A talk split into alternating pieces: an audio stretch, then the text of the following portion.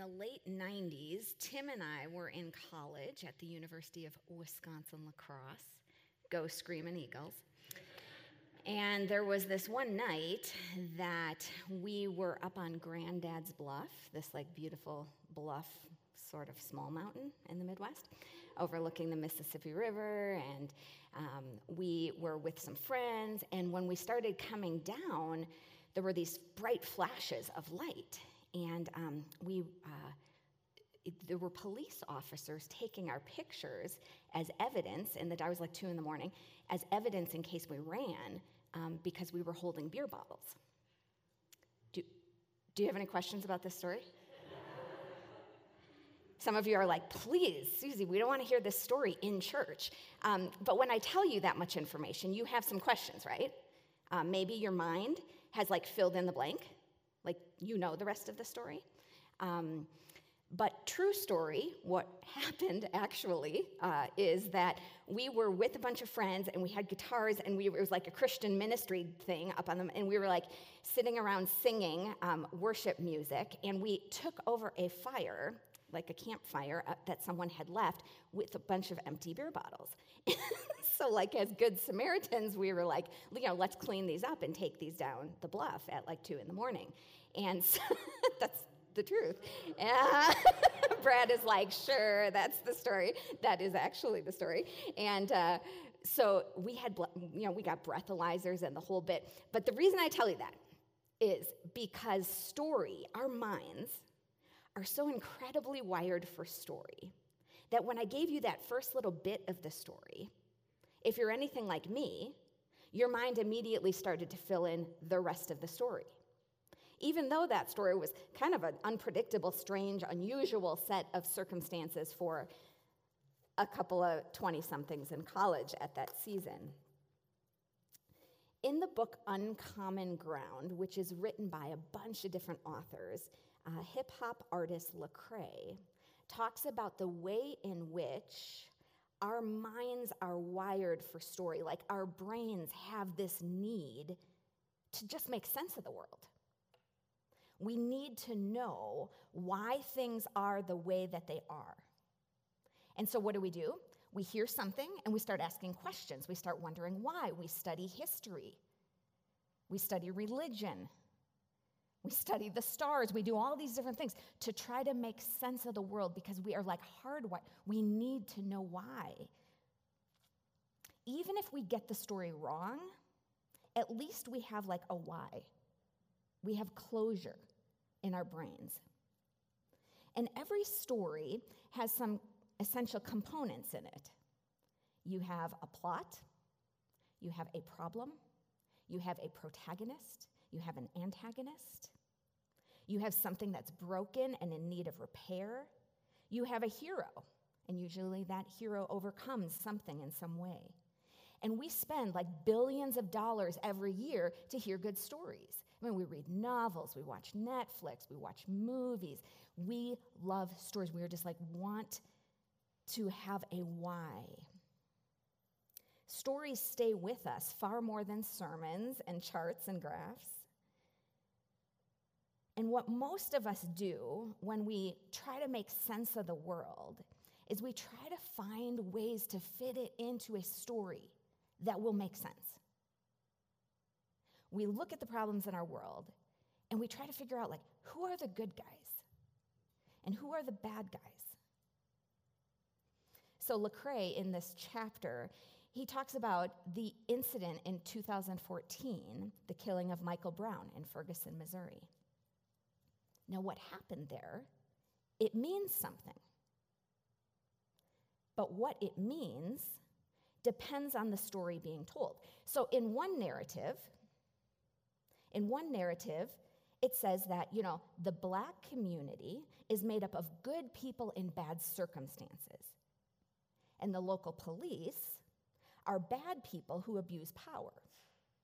So the black community must fight to show that black lives matter and take the police to task. That narrative gives meaning to many people trying to make sense of what happened in that St. Louis suburb. Another narrative says that the police are the heroes doing the best they can in a dangerous profession. And people like Mike Brown are the villains who break the law and face the unfortunate consequences of their actions. In this narrative, we can't allow race to blind us from seeing that crime is crime and the justice system will ultimately sort out what really happened. Two narratives, two different good guys, two different bad guys. And this is how the enemy making machine is born.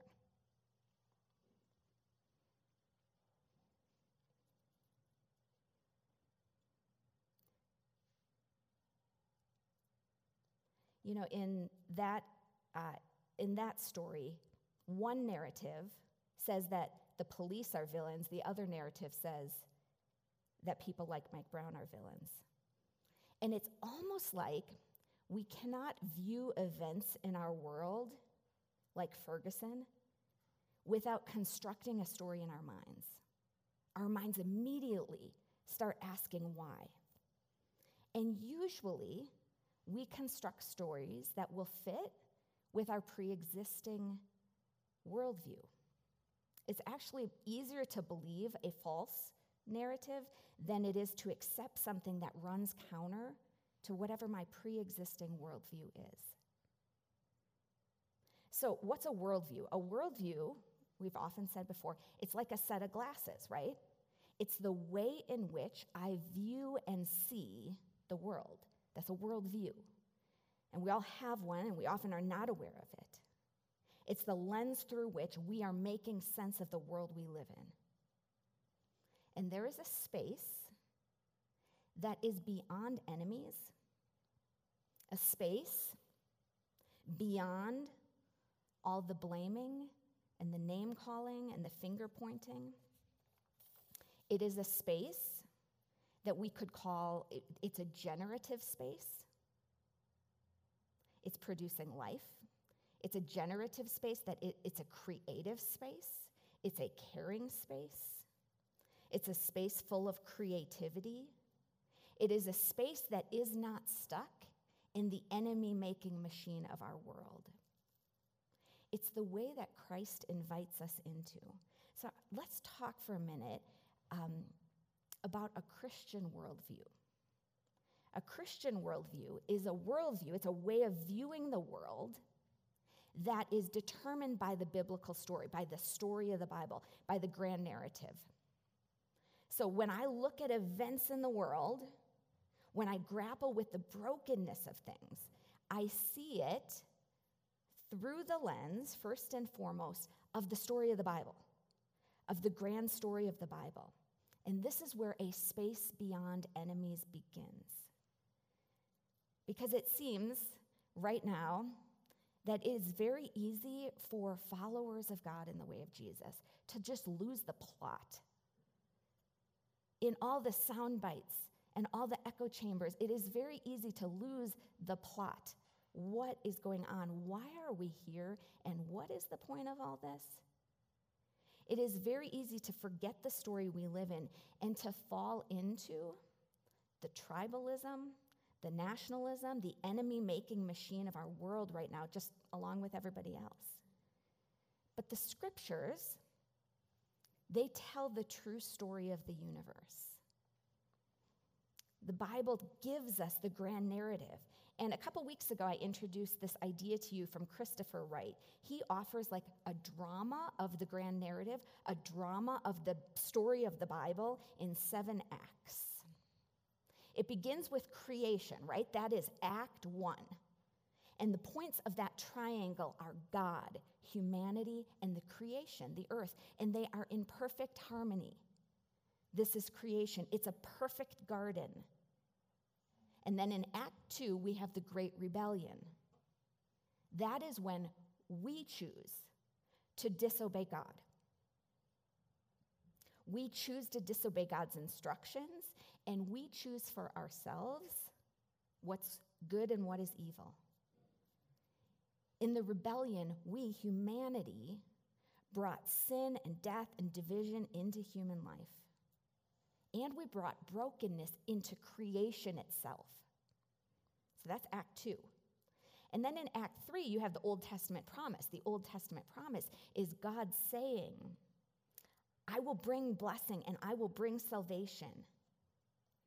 And through Abraham, he launches a people, Israel, who will be the beginning of this good news, this blessing that will ultimately embrace all nations on earth. And then Act 4 is Christ. This is the life, death, resurrection, ascension of Jesus. This is the core of the gospel. This is the center of the story. This is what we celebrate each week when we come to the table of communion. It's the heartbeat, it's the central act. And then Act 5. Act 5 is the New Testament mission. This is the begin it's like the drama continues. This is the beginning of the church on the day of Pentecost when God sends his Holy Spirit and gives the church this task to be witnesses to the ends of the earth. And this act starts at Pentecost and it goes until Christ returns. So, what act are we living in right now? Act 5. The New Testament mission. That is where we live right now, but the story is not over. In Act 6, the scriptures say there will be final judgment. Now, we said a couple weeks ago, judgment gets a really bad rap, right? We don't like that word. But the good news of this act is that evil will not have the last word. God will ultimately put all things right. That's really what judgment means in the Bible. God will put all things right by dealing with and destroying all that's wrong and evil in the world. And then we have the new creation. This is a return to the garden. This is when heaven and earth are one again. This is when God walks with us in the garden again, redeemed humanity in resurrected bodies like the resurrected body of Jesus. This is the new creation when God will make all things new and come and dwell with us. That perfect garden will be restored. No more pain, no, no more evil, no more injustice, no more suffering. So that is the great story of the Bible. And we're called to live in that story and for that story. We ought to orient our lives around that story. We ought to, our worldview, we ought to see the world through that story. We ought to live in light of what that story says about who we are and why we are here. So that story gives us our identity, gives us our mission. And notice in that story, everybody and everything is impacted by the Great Rebellion everyone and everything has been impacted by sin. It's why we have shame. Everything and everyone has been impacted. So, for followers of Christ who live in this story, like there is no room for vilifying my enemy because I'm aware, first and foremost, of my own need for forgiveness and mercy and grace. I am aware, first and foremost, that like I am totally lost and without hope apart from what God did for me in Christ. And every day is this throwing myself on the grace and mercy available in Christ again. So there's no room for vilifying my enemy because, first and foremost, I'm aware, whew, the Great Rebellion, that's impacted me, us, our planet, the earth, my enemy?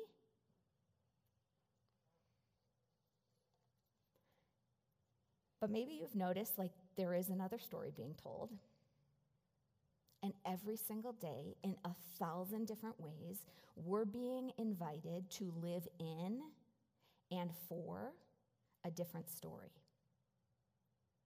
And the very strong, very seductive story being told in our world right now no matter what you think about what, is this story of us versus them. It's the story of tribalism, it's the story of an enemy making machine. Now, our scripture passage for this morning can help us if we're humble enough and willing to hear its message. This passage, um, the Apostle Paul is writing these words to a church in conflict in Corinth, a town, a city. And he said this I appeal to you, brothers and sisters, in the name of our Lord Jesus Christ, that all of you agree with one another in what you say, and that there be no divisions among you, but that you may be perfectly united in mind and thought. My brothers and sisters, some from Chloe's household, have informed me that there are quarrels among you. What I mean is this one of you says, I follow Paul. Another says, I follow Apollos. Another, I follow Cephas.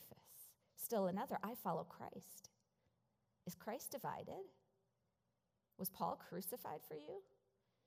Were you baptized in the name of Paul? I thank God that I did not baptize any of you except Crispus and Gaius, so no one can say that you were baptized in my name. Yes, I also baptized the household of Stephanas. Beyond that, I don't remember if I baptized anyone else. For Christ did not send me to baptize, but to preach the gospel, not with wisdom and eloquence, lest the cross of Christ be emptied of its power. This is the word of the Lord. Paul isn't against conflict. In fact, like a chapter earlier, uh, or a little, a little bit uh, different spot in the book, in uh, 1 Corinthians 5, he points out that um, sometimes there are issues that the church needs to be in conflict in order to not bring shame to the witness of Christ. But Paul's first concern in this letter is that there are divisions and there is this tribalism. And tribalism is just like our tendency to not just divide into groups, but to then begin to fight with our opponents. It's like the core of the us versus them mentality. Ed Stetzer describes tribalism this way he says, Tribalism thinks and says, This is us. We got to take this back. Or as it often sounds, we got to take our country back.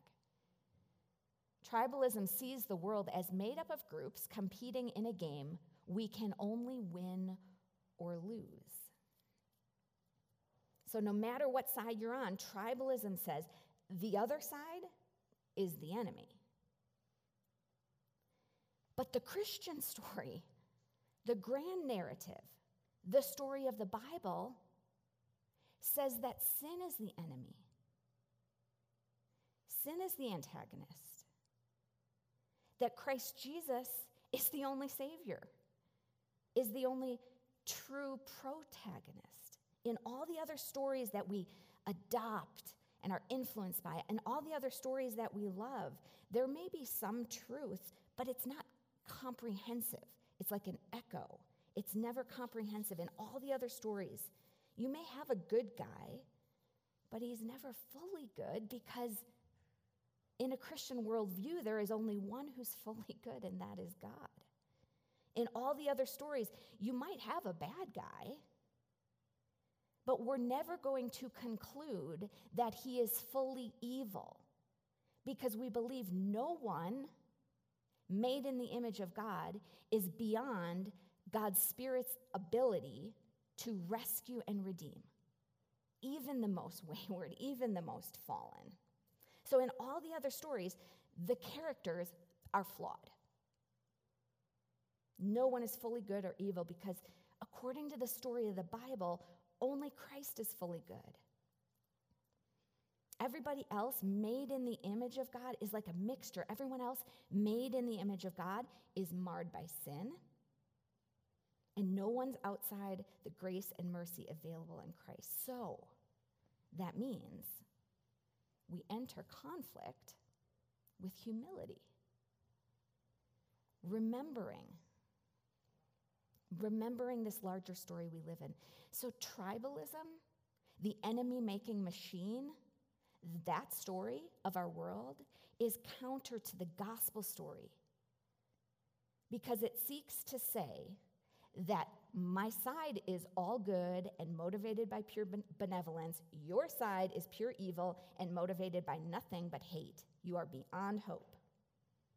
So when, when you find yourself, when I find myself thinking of my enemy, be it personal or professional or political, when I find myself thinking of my enemy in this way, I can know that in that moment at least, I have traded the gospel narrative for a narrative of tribalism. I can know that this is something to repent of, to return to the gospel narrative that says all of us have been impacted by sin. We have been impacted both personally, and so has all of creation. Sin has impacted us personally and systemically. And all of creation is in need of restoration. When we step into the gospel narrative and live in that story, we remember that America, and any other nation for that matter, is not the hero. We remember when we're in the grand story that America or any other nation is not our source of joy and hope and is not our source of brokenness. In that great chapter in the book, Lecrae says this. He says, The problem, the villain, it's always sin. The solution, the hero, it's always the gospel. That is having a Christian worldview. And in our scripture passage, Paul, he doesn't side with one faction or the other in these debates. What does he do? He points directly to the gospel. What does he say? Is Christ divided? Is Christ divided? Was it Paul who was crucified for you? Like only one man died for the church in Corinth. And that man was Christ Jesus. That's the only Savior of the world. That means only one person is the Savior. And it's not a political candidate, and it's not a platform, and it's not a party. It's a person in whom there is no sin. It's a person who is not divided. And that person, that person has shown us the way. It's a way of humility and service and love and taking all the power that he had available and emptying himself of it, laying it down for the flourishing and the shalom of others, of all of humanity. It's Christ's resurrection that's given us life and drawn us together as a people. Paul is saying to this church in this passage this is your story. This is the plot. This is the plot that should unite you. This is where you should find your identity and your mission rather than finding reasons to divide among rival parties. I follow Paul, I follow Apollos come together from a wide variety of backgrounds to create one new community who has at its center the hope available in Jesus. Craig Blomberg says this church should be a place where people who have no other natural reason for associating with each other come together in love. I love that. no other natural reason for associating with, come together in love centered around person and work and ongoing ministry of Christ. You know, sometimes, I don't know about you, sometimes um, it's just hard for me to see myself in the grand narrative. Like, wh- what part do does little old me like play in facing like cosmic, huge, great ramifications of rebellion from sin in the world? And, you know, who am I to do anything about racism in our country? Or those moments where you're reading something, you're like, oh my goodness, it, are we headed towards civil war? You know, you just get overwhelmed. But each of us plays a role in shaping culture. The culture we live in. And we do that by how we move and live and have our being in the world. In his book, Culture Care, the author uh, says that culture is not a war to be won, but a garden to be cultivated. And I love that because in the beginning, there was this perfect garden. And we participate right now in Act Five of the drama. We participate with God in cultivating that same garden here on earth as it is in heaven. And then one day, God's going to restore that garden in all its glory. And during Act Five, what we're doing is we are cultivating that garden. It's called the kingdom of God, the kingdom of heaven. Jesus prayed, you know, on earth as it is in heaven. The culture of the kingdom of God, it's not a war to be won. It's a garden to be tended, and each of us plays a part. So that means how you do your work, how you show up to your people, how you talk and relate with your enemies, all of that is cultivating the garden. That is culture care, and it matters. You've been born of God. You live and move and have your being in God. You're here in Act 5 to cultivate the garden. You're not here to conquer enemies. You're here to tend the space given to you with nurture and creativity and to trust that this world belongs to God. And your shoulders, like they were never designed to bear the whole weight of this world. And you can trust that this is God's world and that God is making all things new. So we engage in even the harshest of environments with a generative approach, trusting that this is God's world. We don't operate out of scarcity or out of fear or out of a need to, to be a part of the enemy making machine, but rather as those who are tending a garden, nurturing it, with creativity and care and justice and love. Sara Groves is a singer and a songwriter, and she tells this story that I just loved, where she's talking about getting very discouraged as a singer songwriter and having this period in her life where she was like, what is the point of poems? What is the point of songs? Like in a world facing such incredible injustice, facing such incredible turmoil, what's the point of songs? What's the point of, and she's getting very discouraged. And she talks about how she came to see the importance of little acts of creativity and nurture, even in the midst of the most harshest of environments. And she tells the story, perhaps you've heard, famous story of the cellist of Sarajevo, a guy named Vedran Smailović. This man witnessed like the harshest of evils. In his country during the Bosnian War, there were some bombs that were dropped, and 22 civilians who were standing in line, a bread line, to receive bread lost their lives. Harshest of evils. And what's it? He plays the cello. So he's like, what's the point of my work? Like, what is the point of my work in the face of this? Like, they were standing in line to get bread. And you know what he did? He decided he was going to play 22 concerts over 22 days for the 22 lives lost, standing in the middle of the bombed out craters and the bombed out buildings of that war. And so he actually put on his full tuxedo and he went and he stepped down into the crater and he played his cello becomes this picture that's just like so beautiful and so inspiring. It's like this picture of resistance. Because everything about the situation is saying despair. It's time to despair. There are bombs blowing up, innocent civilians standing in line to get bread. It is time to fear and it is time to despair.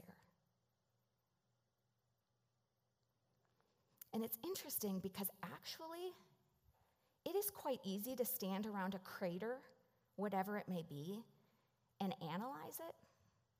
Like it's quite easy to be like, let's talk about the crater. Let's talk about how we got here. Let's talk about the good guys and the bad guys. Let's talk about, you know, all the different facets of that's actually quite easy. The harder work is to go stand at the edge of that crater and put on your full tuxedo and like step down into it and to create something right there that is generative and lasting and loving and nurturing and life giving. Sometimes your greatest act of resistance is when the world around you is saying, it's time to despair, it is time to fear. It is time to be anxious. Sometimes your greatest act of resistance is to stand right there and to choose to love and to choose to live despite all of that pressure that's telling you to despair, despite all of those sound bites that are telling you to fear. He took up his cello. May you take up your cello or your calculator or pick up your child or your classroom or your computer or whatever it is that the work that you do, and may you do it with love and with life and with creativity. May you live a generative life. Not just analyzing the crater, but like seeing it. We're not ignoring it, we're, actually like stepping into it. And then, like right there in that blown out building, right there in the middle of that mess, making something that benefits those around you, doing something with love blesses the people who work next to you and for you and above you and around you. That is the space beyond enemies. Jesus himself, you know, he stood. He stood at the edge of a crater, this sinful world. And he didn't debate about it, and he didn't get into a bunch of factions about it. He didn't start a war about it. He stepped into the sin of that crater, becoming sin himself, that we might know the righteousness of God. And the one who endured resides in you. So may you not grow weary and lose heart. Let's pray together as we close. God, we thank you that you became sin that we might know the righteousness of God. Thank you for showing us the way. Thank you that you, yourself, Jesus, were taken and blessed and broken and given for the healing of the world. Would you help us see what it means to follow you in these turbulent times, to be people of faith and hope and love? In the name of the Father and the Son and the Holy Spirit, we pray. Amen.